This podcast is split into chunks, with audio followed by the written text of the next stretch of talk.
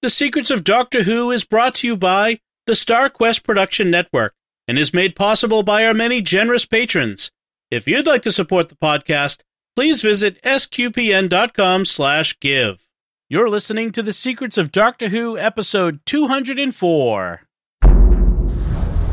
One day, I shall come back. That's it. I've been renewed. is when a Time Lord's body wears out, he regenerates. I'm a Time Lord. I'm not a human being. I walk in eternity. Braveheart. Change, my dear, and it seems not a moment too soon. Unlimited rice pudding. Physician healers. Wearing a bit thin. Fantastic. Allons-y. I am Scottish.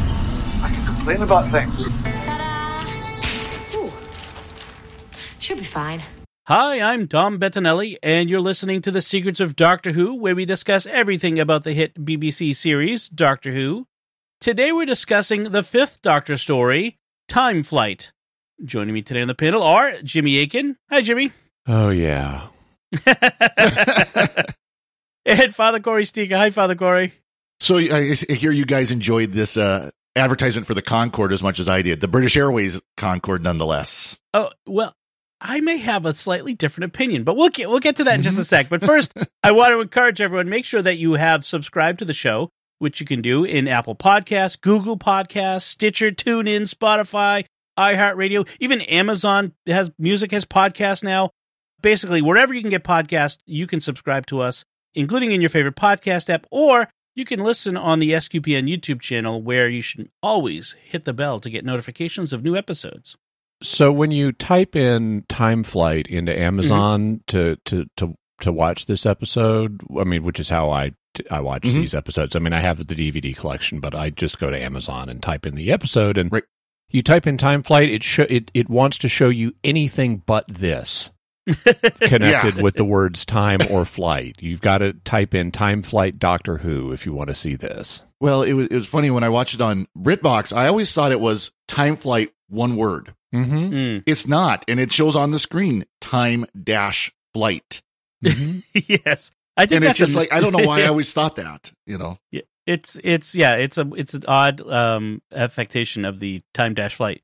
Uh, so this was uh, from a fan perspective. This was very popular when it first aired. It had high ratings, which might probably might have been a follow-on effect of the episode in which Adric died. Mhm. I think a lot of people right. watched that and then watched the next episode, of course, to see how they dealt with his his death. Briefly, Yeah. And then over the years, it's become very unpopular with fans. In 2009, a fan poll listed it as 196th of the 200 then available Doctor Who stories. Hmm. That in 2014, it's 237th out of the 241. And as you guys have indicated, you didn't like it.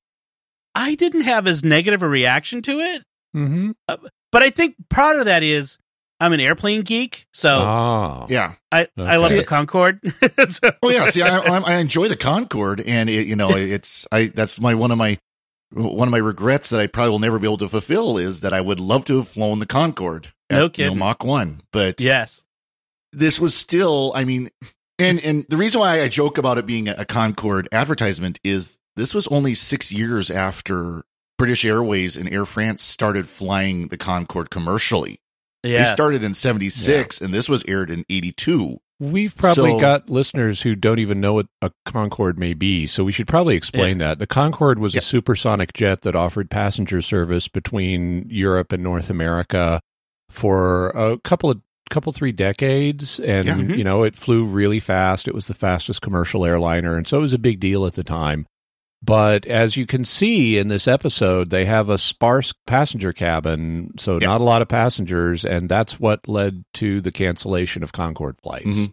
yeah it's it's it's width wise it's the same as some of the the regional it's really no bigger inside than some of the regional jets that fly like here in europe and places like that so it's it really does not have a large it was it was it was very popular with like the new york jet set crowd it was very popular with politicians and you know entertainers and so on who wanted to get between europe and the united states very quickly because it'd do it in you know a matter of hours you know five hours or something like that it was very expensive.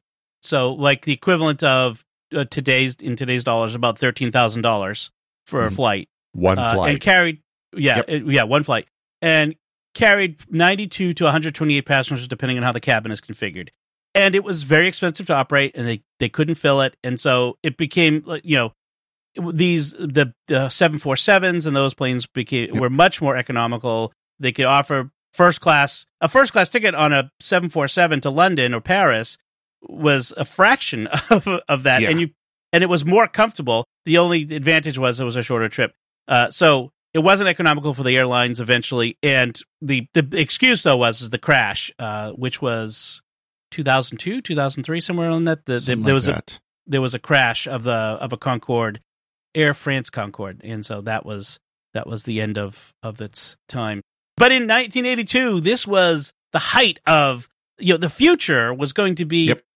supersonic aircraft, passenger aircraft, bringing you to New York to Hong Kong in uh, just a couple hours. I remember Reagan talking about that with the scramjets, uh, like Mhm. he was like they were promoting that back in the 80s that this was the future, uh, which we never actually got to.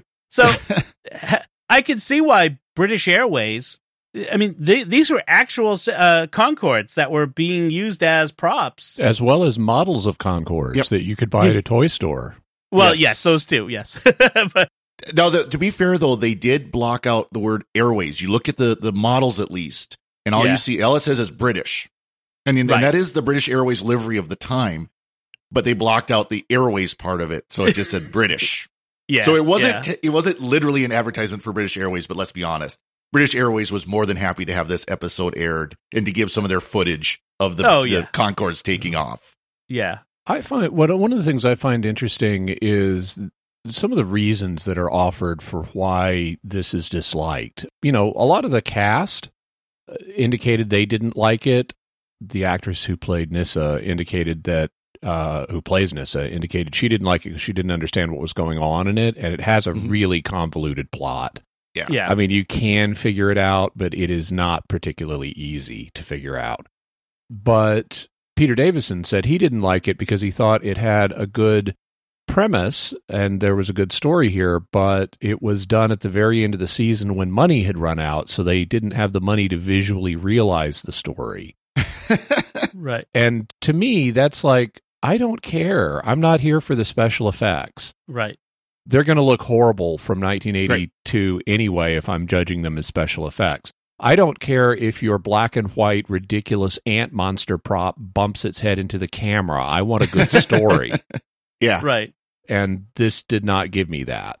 Well, what's, what's funny is you know you talk about the you know running out of money. I thought it was the other way around. I thought they had some extra money at the end because how many TARDIS materializations and dematerializations did they have in this episode? I mean, And there's sets, got to be yeah. twenty of them. I mean, it's Yeah. it's both both the spoiler master and the doctors TARDIS are constantly popping in and out of materialization and dematerialization.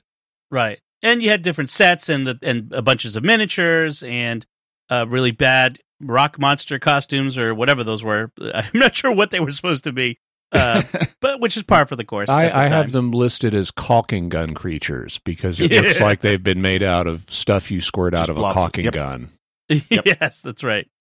Uh, it, it's interesting to compare this. We recently did an episode on uh, the the faceless ones, the second Doctor story that that was all about planes at Heathrow. So it's kind of interesting Gatwick. to have Gatwick. I'm sorry, that's right, that's right, Gatwick. But at a, at an airport, so it's interesting to compare and contrast these these two episodes. And it, the the second Doctor story had plenty of uh, plot. It everything held together. It was paced well. This one did not have the same the, the same level of of well, the plot was convoluted, The second Doctor story was six part. This was four part. right? And it, so it had time to to tell the story that which is true. okay no that's that's like if it was gonna if one of them was gonna go wrong i mean if you were asked which which would you rather watch a four part or a six part any one of us would probably say oh i hope this is a four parter rather than a six parter because six parters tend to have padding but Right. despite the fact that was a six parter it was way better than this at least Jim- in my opinion J- Jimmy Okay. my, Yeah. my that's my point. You know, is uh, you know, usually six usually six parters are slogs or can be. Right. can be. Obviously, Faceless Ones wasn't. we've had we've had other six parters that were Yeah. really good episodes, but yeah, usually the four parters are the ones that okay, they're much more tightly packed. There's not as much running around. There's not as much filler.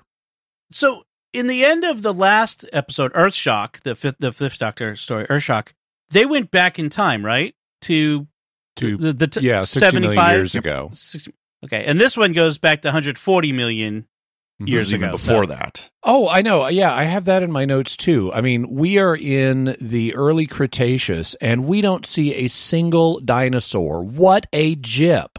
I know, right? Why take us to the Cretaceous period if you're not going to show us dinosaurs? They could have got a little toy brontosaurus and put it like next to the pyramid or something, you know, just to have just to have Just something, on screen. I don't even know Yeah. if brontosaurs are that time period, but yeah, brontosaurs. So they call them something else these days. By the way, they, they, they, Yeah. have changed the dinosaurs. It's really annoying. Uh, so let's talk about the the story itself. So the the big the big thing coming into this one is Adric is dead. How do they deal with Mhm. it? And we don't get a lot of that. I mean, there's there are a couple of repercussions. The very first scene with the Doctor and Nyssa and Tegan, they Yep. kind of deal with their grief, and and Tegan is saying, "Well, we could save him. All we have to do is go back, pull him out of the crashing starship uh, from the you know right before it crashes, and it can still crash, but you can save him." And we're fine, and that's Eh. because that's what every fan sa- is saying right now, Yep. watching Right. that episode. And it's good that they pointed out. I mean, at the, the you can still have the crash of the spaceship into the Earth that kills the dinosaurs. You don't have to change history. Why can't we just save Adric? right. and so Tegan's making an excellent point. I'm glad the writers pointed it out.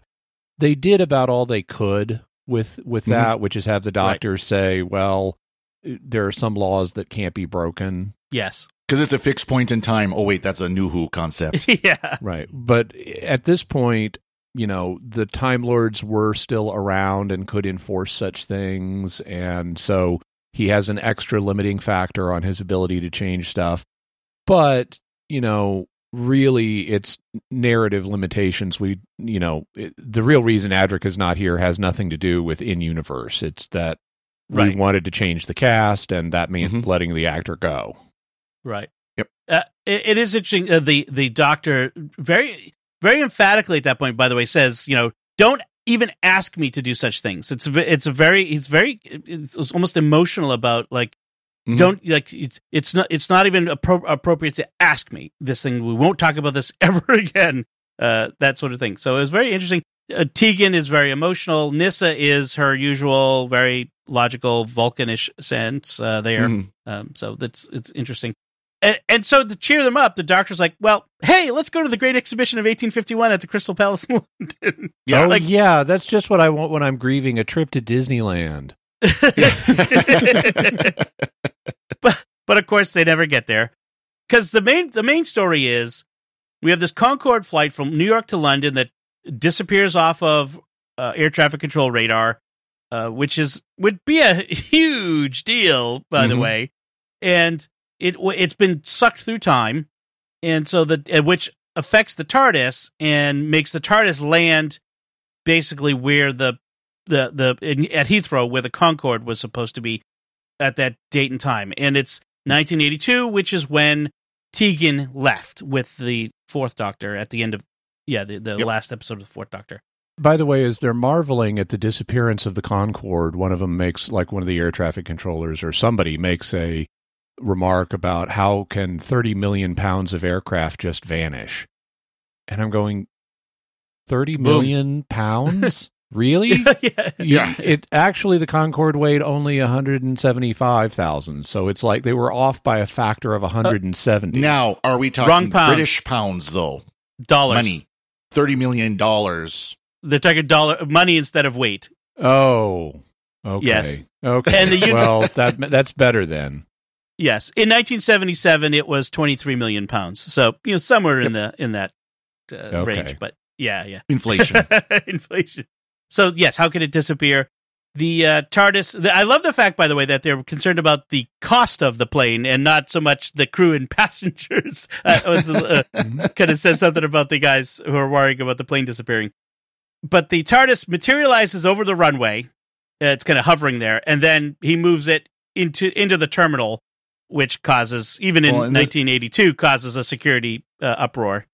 Well, this this Uh, was a you know, of course, this was a kind of a. I think this was kind of a flaw in how they did the the, the graphics, but the way that the, the dialogue describes it is he actually the TARDIS materialized in the land in the approach flight path of Right. Ga- of uh, Heathrow, but then they make it look like it's yeah, it's just hovering right over the middle of the runway type of deal. which I suppose is the it's not the approach path, but it's it's where planes are supposed to be landing, and that's the problem. Yep. and, and so he tells them to call unit, uh, basically, and, and asks after the the brig brigadier, uh, which I thought was a nice touch. Well, he's got Yeah. he- he's probably a general by now. the the, the call unit thing was nice because Yep. you know that is a logical way to get him out of the security jam. You need a reason for people to trust the doctor and let him in on what's going on, and that's a good one. I even like that we got a little bit of extraneous description. He says, "Call unit department C nineteen, Sir John Sudbury." Right, Mhm. right. And so, like, apparently that's a little more about the department of unit that the doctor is associated with and who its official head is.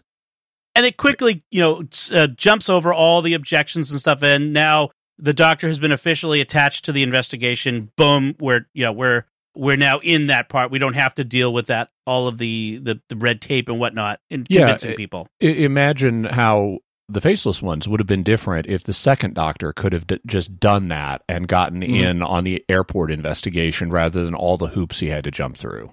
Right. Then it would have been a four parter. Yeah. Pretty much. uh, so the, his solution is is to load up the TARDIS on another Concorde because now we're going to risk a second Concorde uh, with the TARDIS on board, and then take it up and uh, you know use his the, the TARDIS's sensors to detect what happened. And the Doctor does have a great line. It's amazing. The Concorde is smaller on the inside than the outside, which is actually one of the funny, like we were saying, one of the funny knocks on it was that it because it was so en- over engineered for high speed flight, it was actually kind of cramped Very inside tiny, relatively. yeah. Yeah, but I thought, thought that was a good line. Uh, and they load the TARDIS in the cargo bay, but it has to be laying down because it's even on a regular like seven four seven. I don't know that they could stand a, a TARDIS up inside the uh, cargo Not bay. not a passenger one. Obviously, a freight one would be no problem, but a W- passenger right, one right. would be an issue. but the Concorde also, I think, pretty limited cargo space. Yep. So, uh, and they even they even like uh, I don't did they ever do this before where the Doctor had to enter the TARDIS on its laying on its side and he had to switch to the gravity. I I don't recall them ever doing that. Uh, they they may have done similar things, but I do like the fact that because the TARDIS is laying on its side, the Doctor has to adjust the TARDIS's internal gravity, and people have to make this transition between climbing into it one way and then flipping upright to walk Yep. inside it. Yeah, They they did mention uh, Castrovalva because remember they they they the Tegan and Nyssa basically crash landed the TARDIS at a odd angle, Mhm. but I don't think they ever showed it on screen that it was at an angle inside. Now, I want to talk a little bit about the the crew of the second Concorde, the the pilot and crew. I really like Captain Stapley. He Uh-huh. he start Mhm. he starts off as a skeptic, and who is this? You know, he's very he was a science guy. You know, he's very grounded, uh, so to speak. Well, he's kind of Uh, an airplane pilot guy. Yeah, he Yeah. is an airplane pilot guy. yeah. uh, doesn't have uh, the the airplane pilot guy mustache though. That would be that no, would be that's even the better. that's the the in- flight engineer that has that. Yes, Yeah. yes, he did. He looked very much like Captain Jeff.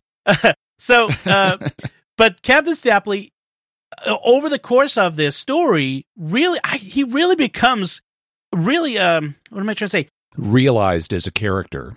Yeah. Yeah. and he takes he takes control. He does things. He's trying to, you know, you, he's believable as a this guy who's trying to, on his own initiative, fix what's going on as best as he Yeah. can. And I He- really liked him.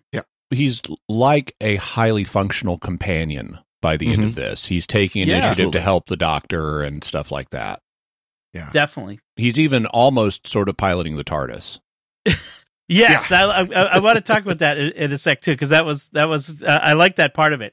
But they they end up going back to 100. They follow through the time warp, end up a, a warp 140 million years in the past, and but and they land at what they think is Heathrow. Oh, they don't realize it at first that they're that they've traveled through time. They think they've landed at Heathrow, uh, and they're but they're kind of seeing through what we would call in New Who a perception filter. They have a perception Yep. filter They that call is- it a perceptual induction here. Right, right. And only Nyssa is the one who sees through it at first. And she sees like skeletons or something, which we Mhm. never get an explanation for who the skeletons are. Mm-mm. But uh, but but she she sees I see dead people instead of seeing Heathrow. Yeah. uh, there, and that's they, that's how they kind of then they all have you'll use their powers of concentration to see through the deception that uh, has been laid upon them. And the doctor discovers a crashed alien ship. That we see this alien in a building. Well, we think yeah, it's an alien. so it's a semi-Chinese conjurer yeah, that has a head made of paper mache covered with model and clay, and it's it's chanting with pseudo Chinese mysticism. yeah. So we're told eventually that his name is Kalid, and which isn't a He- Chinese name. well, in fact, he's supposedly Arabian. At Yeah. some point, we're told.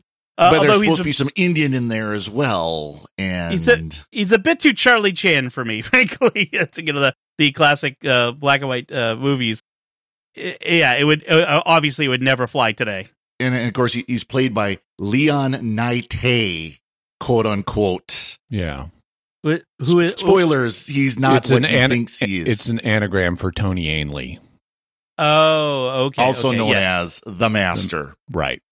and that way he could show up in the first couple episodes without revealing who They, he they really, really, is. they in the really enjoy credits. doing that in, especially in uh, John Michael Turner's time as head showrunner. They really like Right. doing the anagram whenever he would be in disguise.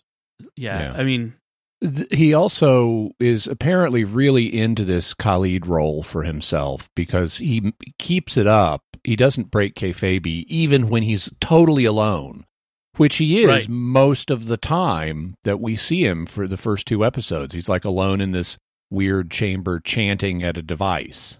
Yep. right? Yeah, he's he's gun method on that. Uh, Yeah. Kalid role. uh, so, th- yeah, and he's controlling u- using a some sort of crystal ball thing, which we'll find out is it's a device, a you know, a, uh, a, a technological device. But he's mentally controlling the passage, passengers and crew of the first Concorde, uh, who Making them do stuff. including steal the TARDIS uh, Mhm. from the from the Mhm. Doctor, and they they are in this illusion of being at Heathrow and that sort of thing. And then we have the alien caulking creatures that appear and abduct people. Uh, that that's another part of it as well that we see uh, going on. And then they turn into soap foam. And then they, yeah, a dis, dis, disabling soap foam. Hmm. Uh, this is actually part of it that's confusing i think for me and maybe for others it's one of the reasons people have trouble with this is that's somehow connected to these Xeraphin that we're going to meet in the, in the second half of this story that that there this is somehow this energy from the Xeraphin creates these soap foam slash creatures It- that was very confusing mm-hmm. under the control of the master, and that's what his device supposedly does is helps him control these powers. Yeah. right But then you've got the good the good Seraphim opposing him who are fighting against him, and that's the ones that talk to the doctor when he's in the soap foam and Yeah. Yeah. So to kind of attempt to piece together what's really going on here, there's this planet called Zarathos that got devastated and with radiation poisoning, and so its inhabitants, the Xeraphin, left it. This was 140 million years ago. They arrived at Earth and they crashed on Earth, and to preserve themselves, they merged themselves into a single blobby worm life form and and so they're they're a gestalt now where you have each individual Xeraphin is kind of submerged in this group consciousness.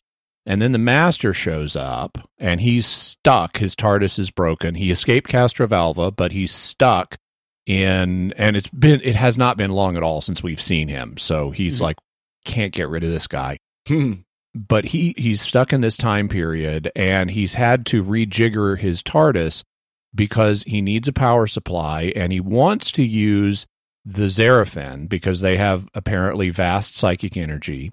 And he has convinced some of the Xeraphin to aid him. And so they have within the the gestalt consciousness of the Xeraphin they have a split personality problem where you have good Xeraphin who who want to work against the master and bad Zerafin who want to help the master, and that explains why the um, part of why the plot is so inconsistent Mhm. because at times the good Xeraphin are winning and at times the bad Xeraphin are winning. But we don't know any of that yet. So to the audience, it's just flat out confusing. Right. And what the master has done is partially rejiggered his TARDIS to create a time contour in hopes of snagging the doctor's TARDIS. And they don't say this, but he knows the doctor is obsessed with 20th century Britain. So that's where he sent the other end of the time contour to try to snag the TARDIS. But instead, it snagged this Concorde first.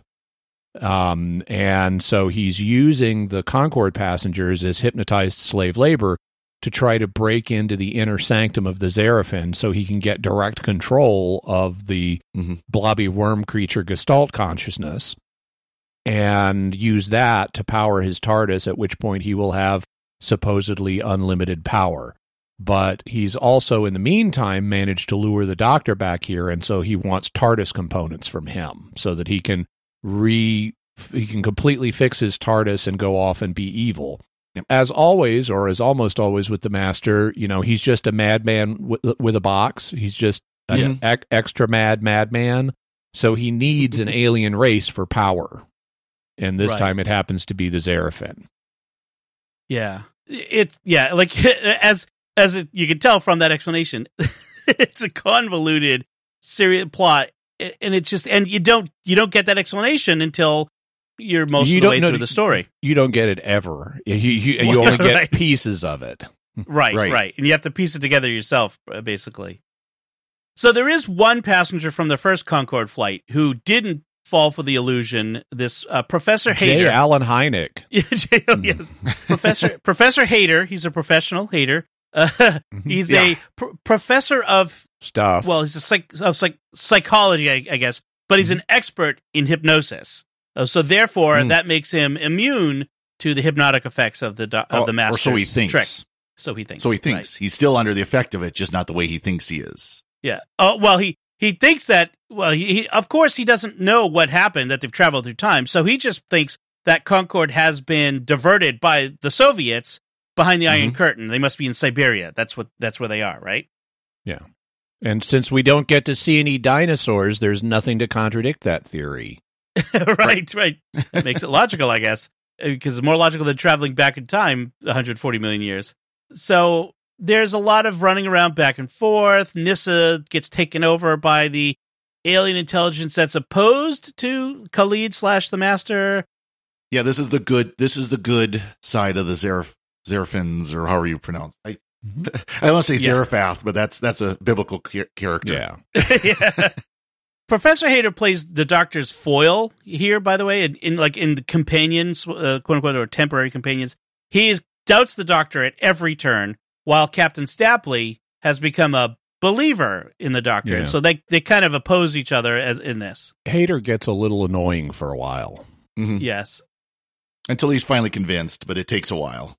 Yeah, well, the doctor throws in his face, like, I do not wish to believe, therefore I hallucinate. Is that the philosophy of Darlington men, Professor? He kind of gets a little snappy with him. Yeah. kind of funny. Yeah, so there is a moment where Nyssa and Tegan are in this temple somebody built. I'm not sure whether it was the master or the Xeraphin before they became a gestalt. Uh, but they're they're trying to get to the inner sanctum. They're being led there, and the bad Xeraphin slash the master are trying to prevent them by giving them hallucinations to ward them off. Uh, progressively more, you know, scary. Although the one that really makes them pause is they see a hallucination of Adric, played by Mhm. the the actor, his final final appearance in Doctor Who. And this was pre planned. John Nathan Turner wanted Adric in this episode so that his name would appear in the radio times the same week Mm. that the final episode of Earthshock was released, so people would not see that he's not in the next episode and realize Oh. he was going to die. So Right. he said, Can we have a cameo of Adric here? And so it's a hallucination of Adric, it's see through, but it's fairly effectively realized because the hallucination of Adric tells Tegan and Nyssa that if they take another step, they'll destroy him Right. Again, and so it's an effective deterrent and they've encountered so much weird stuff traveling with the doctor that's something you can't just dismiss You mm-hmm. know, when the Right. when the guy you thought was dead shows up and says, "If you take another step, you'll destroy me." Yeah. Yeah. But Nyssa spots the issue and she says, "Wait, look, he's wearing his gold star, his badge for mathematical excellence. That was destroyed." Yep. With the Cybermen. And so they reason that it can't be Adric, it must be an illusion, and they plow through it, and it screams in agony, which is great. Mm-hmm. yeah. The problem in Nyssa's theory, i this sto- this universe has time travel. So Yeah. who's to say this isn't Adric from before he died?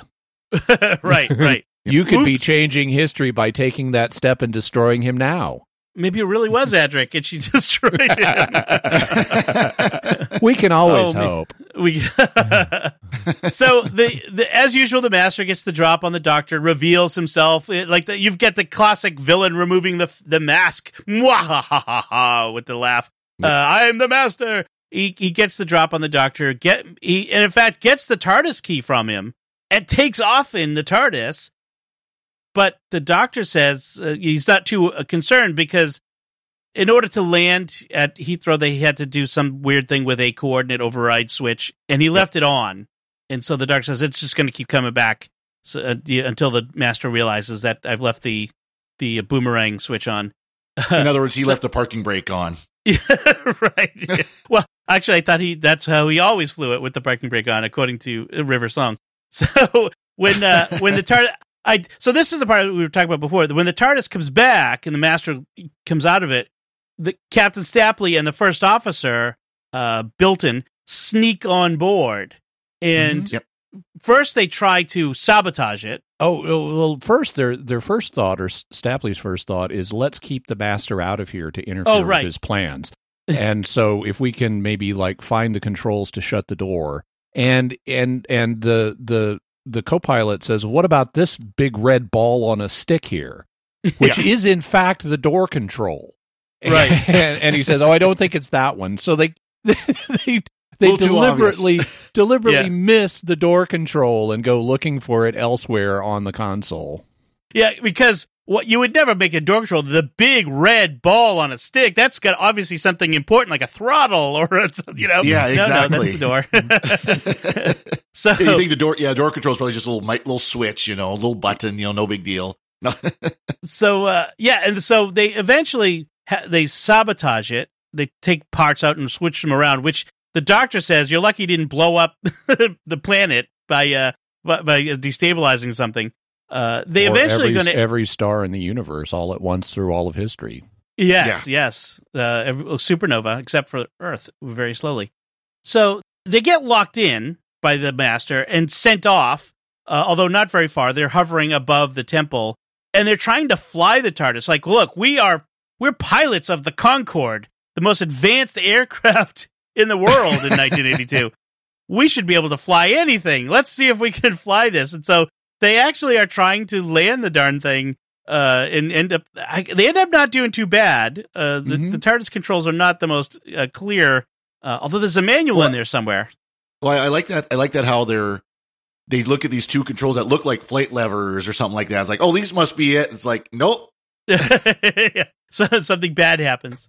So, meanwhile, back at the ranch, Yes, so Tegan and Nyssa have gotten inside of the inner sanctum. right. And they don't make this really clear, but the hypnotized passengers from the first Concorde, the Masters got them banging on this big, like, prism rock structure yeah, in in his in the overall citadel and and it's it it, it actually contains the sanctum where Nyssa and Tegan are but the external prop is nowhere near big enough so Right. this must have a bigger on the inside effect as well yeah, but the Masters got them, even though they think they're at, they're at Heathrow preparing to take their Concorde flight, they are nevertheless, for some reason, banging on this thing, trying to get into it. and Mm. and Nyssa and Tegan are actually there, and inside there is a four horned Hebrew altar of incense with really big horns. At yeah, least archaeologically, that's what it looks like. Uh, not not not animal horns, but if you've seen one of these altars, you you would know what I'm you would have an idea what I'm talking about. Uh, And they they sort of make contact, kind of, with the Xeraphin. Eventually, the Doctor and uh, Professor Haida get in there too, and start talking to the Xeraphin, which is how we start learning about what's really going on. Finally, now that we're in episode three, mm-hmm. and for for reasons apparently the Xeraphin need to telepathically merge with a human being. And at first they start doing it with Nyssa, but the doctor is like, "Wait, stop, you'll die." And so Professor Haida Hayter says, uh, I keep confusing him with the story Haïta the Shepherd by Ambrose Bierce, which is a great story, by the way. but Professor Haida says, Oh, wait, I'll volunteer to be the sacrificial lamb on this altar of incense because I'm a man of science and knowledge. And even though I'll die, I'll get to know everything very briefly. And, Very briefly. and, and so uh, the doctor's like, No, stop, you'll die. But he does it anyway Yes. and and immediately dies. And but then after that, for reasons, the Xeraphin start to get to manifest themselves as transparent holograms and fill us in on the backstory. right. Mean, meanwhile, we've got our pilots up in the sky trying to land the TARDIS, and they're not having much luck. And what happens? But out of the TARDIS hallway, out walks Professor Hayter and lands it for him. yes, that was, and then disappears. And so then, yeah, although we don't see that, he just Yeah. disappears off camera. yeah, it- that there's no explanation for. Like I always thought we were going to come back like, oh, he manifested into a new life form or something, but no, Well, he just Yeah, they kind of did that. It's in a couple of lines of dialogue with with Nyssa because they're they're going, well, wait, but he died. Once they realize, once the pilots learn that the real Hayter is dead, Right. they say, how could we see him? Was he a ghost? And Nyssa's like, oh no, he he didn't really die. He got absorbed into Xeraphin consciousness. So what you saw was apparently a projection. right. Oh, right, right, right. That's right. I remember that. So yeah, well, yeah. Uh, it's just it's all part of the confusion of the but but notice how notice how even though they've got an explanation for what they're throwing up on the screen look at how discombobulated it is this happens for Mhm. no in-story reason we don't it just stuff Yeah. happens stuff's happening and they explain it after the fact but there's no logic to it Mm. Oh, th- there is another interesting element in this is that the, the way that the, the British Air, the Concorde crew keeps uh, themselves from being re mesmerized by the master is they keep telling themselves that it's all like the Indian rope trick, the Indian rope trick, the Indian rope trick. And that's Yeah. like in. at one point breaks himself out of the mesmer by, by, b repeating that to himself, which is interesting. A- And the Indian rope trick is like, they don't actually Yeah, they, really they assume doesn't- that the audience knows what it is, so they Yeah. don't bother explaining it. What the Indian it's a famous trick from India, and it's widely reported as having been seen, but there's an asterisk on that. What happens, and there are different versions of it, but what happens is an Indian magician gets a rope to go up vertically in the air, and then his assistant, typically a young boy, will climb the rope and disappear. And he himself may even climb up the rope and disappear. Now, this is doable up to a point. You can get a rope to stand up vertically with, Mhm. you know, stage magic. And you can climb up the rope or have your assistant climb up the rope. If there is something blocking the view of the top of the rope, you can even vanish the assistant. Mhm. But the thing about the Indian rope trick is it's supposed to be performed without anything visibly blocking the top of the hmm. rope. And that is where the historicity gets of this gets called into question. Can anybody actually do that? Right. And, and the answer appears to be no. Penn and Teller did a magical mystery tour of the world a few years ago where they it was a documentary series where they went around to different countries like Egypt and India and so forth and learned about and China and learned about the native, you know, the magic performed by the magicians there locally. And so when they went to India, they really wanted to investigate the Indian rope trick and they did a big thing on it. And apparently although we have reports of it, th- we can't really source it. We can't say that for sure the classic version of the trick with nothing obstructing the top of the rope was done. Mhm. And so they did the next best thing. They set up a, a performance of the Indian rope trick, knowing they couldn't vanish an assistant from an unobstructed top of the rope. But at they what they did instead was they got this whole crowd around to of Confederates to watch the rope trick, who were all in on what we're about to do. And Uh-huh. then they ran out in the street and grabbed a couple of British tourists and said, "The famous Indian rope trick is being performed right here. Come on in." And they brought him, they brought him in, and and and then they're witnessing not the rope trick itself, but the apparent aftermath of the rope trick just after the vanish. Oh, and all of the happened. all of the crowd is applauding, and the British tourists just missed it. But the idea is they didn't want to admit they just missed it, and so they would spread the idea that they had actually seen the Indian rope trick. Oh, That's a little bit of psychology. That's nice. Yeah. That's nice.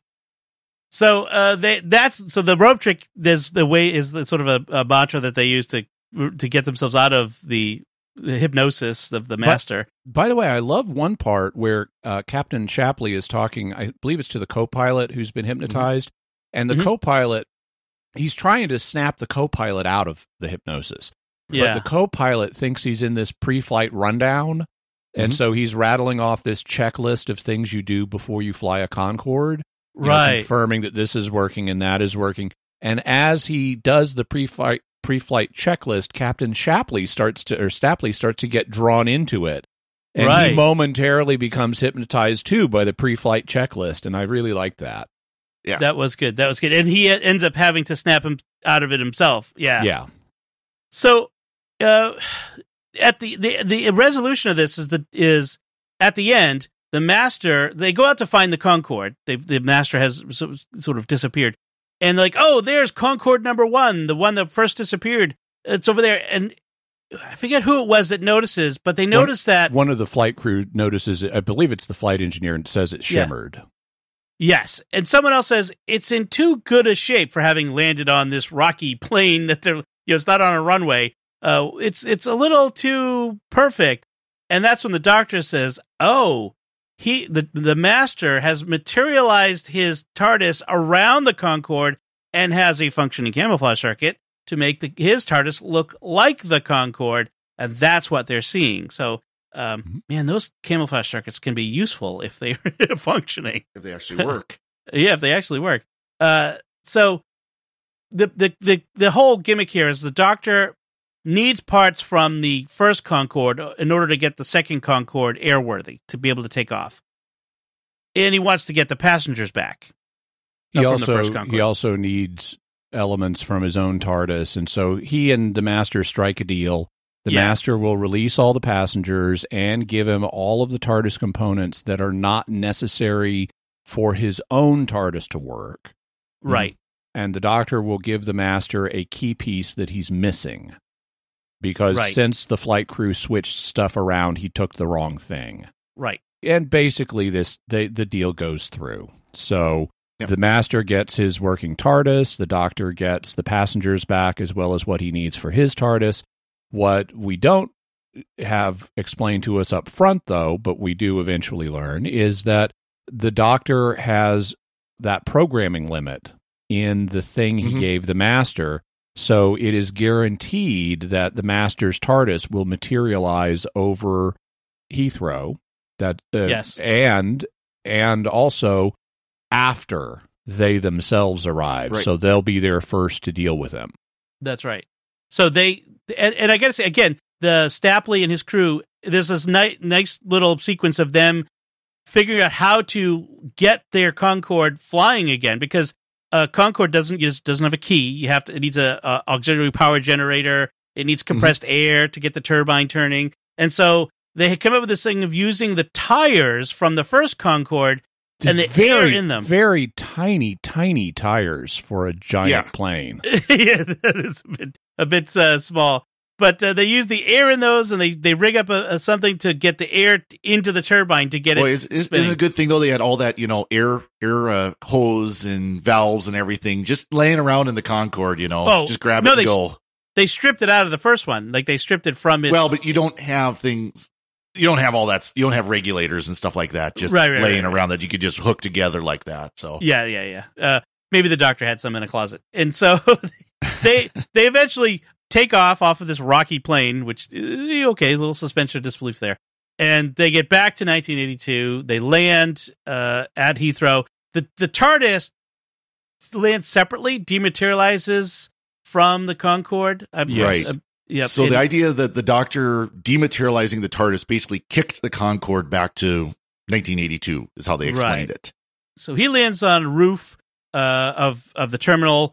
Uh, the uh, At the exact coordinates where the Master's TARDIS will be landing. Right. And so because it's there, the the when the master tries to land, the TARDIS slingshots him to Xeriphas, where the Xeraphin will be able to regenerate now that it's 140 million years later and their planet is uh, apparently back to normal, and where he will be stuck because the TARDIS component will be burnt out, stuck, quote unquote. So, okay. Even if even if you landing in the master's parking spot will keep him from landing there, um, why does that mean the only other parking spot in the universe is present day Zarathus? They never explain that. Yeah. And and furthermore, what do you mean he can't land in your parking spot? We've seen TARDISes materialize around other TARDISes. In, In fact, that was gonna be- that, that was was gonna be the part of this backup episode. plan in this one. The Yeah. Doctor was going to materialize his TARDIS around the Masters. Right, right.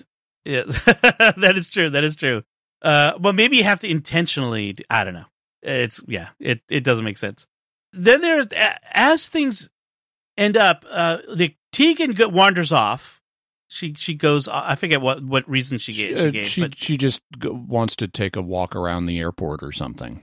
And then she goes down to I think like the she's from uh, the Australian. I, th- I don't know if they say Qantas, but she's an Australian uh, stewardess. So she goes down and she looks you know longingly at what you know the the the gates International where- departures. Yeah, Yeah. and and you know, and we think, oh, is she going to leave? And the TARDIS ends up having to take off uh, quickly because the uh, the the police have shown up and the head of the airport is mad. And for some reason, the Doctor can't whip out the unit excuse again. exactly, and so they have to take off quickly. And Tegan gets back late and misses the TARDIS, and she's left behind. She's And- ditched. This is the first ever companion ditching. I mean, the Doctor's had to had to leave companions before that he couldn't take with him, like Sarah Jane when he was summoned to Gallifrey, and so he's had to leave people who didn't want to be left before. They had warning. This is the first time he's just ditched somebody.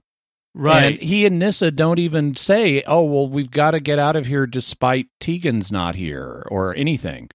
And and so it's kind of an affecting moment when Tegan runs up and and and someone says like, "I thought you were traveling with him." And she says, "So did I." Right. And, Yeah. and and that's our out note. Uh, there's a rumor that this was done because that uh, Tegan's contract had run out, or And- the actress's contract had run out, and Oh. and that's apparently not true.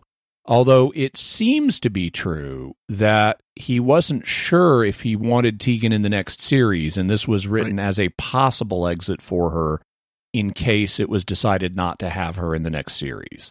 But it was decided, so she's back next episode or next series. Spoilers. Yeah. yeah, the next season. Yeah, so this, uh, like I think we mentioned earlier, this is the first. This is the last epi- uh, story of this season. The first, the the fifth Doctor's first season. So, Correct. uh, yeah. so that was next the last that last thing you saw as the season ended. The series Right. ended. cliffhanger. Uh, yeah, there, and it was a long time before the next the next season started. There would wasn't there wouldn't be a new season until January of eighty three. So they they they had a big break Mm-hmm. there. And by the way, I, I know we've mentioned it before, but you know we use the term season versus series, and here in the United States we always use seasons. So this is Yeah. you know the first season of the Fifth Doctor. Over there, it's series. Yes. Yeah. We talk about series as Doctor Who, the Doctor Who series, the entire Right. show. Mhm. I did like if you know that before this possible exit for Tegan, that we got to see her air hostessing. Yes. because because at the end when they're about to do the second time flight back to the 20th century they let Tegan do the honors and and so she's got all the passengers there on the dino dinoless tundra and it's like okay uh, ladies and gentlemen, we apologize for the delay, but your flight is now ready to board. Please step this way, and we get to we get to see her doing the air hostess thing. So I Yep. love I love that. That I, I just good. want to know where the air stairs were, though. Yeah. 120 million year old air stairs. If you haven't seen a Concorde, they're very tall. Yes. In fact, they show us at one point them having to climb the air stairs at Heathrow to get into the Concorde. Yep. But yeah, yeah. I'm not sure how that worked. So uh, that and that's where we end. Uh, last thoughts, Father Cory? You know, it, it wasn't the worst, but it, I, it, it's still not a fan of this episode. I did like how on the air traffic control they called them Speedbird, Speedbird Concorde, where Speedbird is still the air traffic control call sign for Am- uh, British Airways. Right. They still do that today. Yep. And uh, Jimmy? I liked a sight gag that uh, early on when the doctor's trying to find his way around this citadel, which I don't think they ever really explained why this citadel is there. I mean, it's got the sanctum in it, the master is in it, but why is it even there? Right. Th- but he's he, it has despite its concrete slab like exterior it's got a cave like interior and he's got to find his way around it and at one point he's confronted with a decision of which way to go you know left or right and he flips a coin Yep. and then and so it says to go right but he wants to go left so he turns the coin over and then goes Yeah. left That's a great yeah, one. that is a that is a very human thing to do. Yes, I did like that.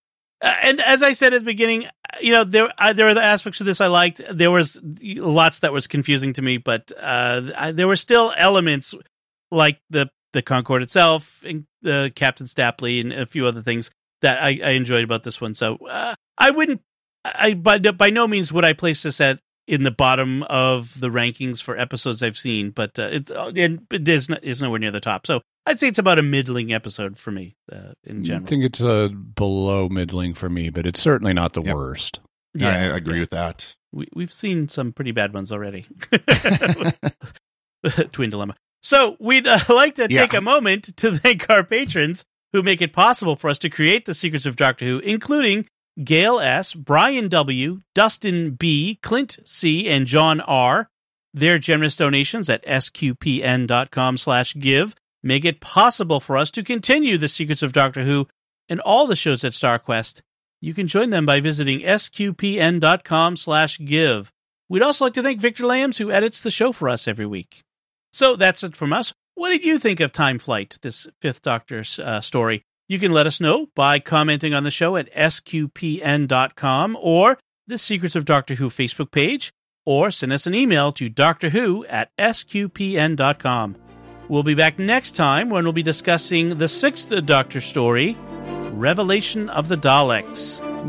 Until then, Father Cory Sticha, thank you for joining me and sharing the secrets of Doctor Who. Thank you, Dom. And Jimmy Akin, thank you as well. thanks Dom And once again, I'm Dom Bettinelli. Thank you for listening to the secrets of Doctor Who on StarQuest. And remember, police boxes went out with flower power. Right. This is gonna be fun.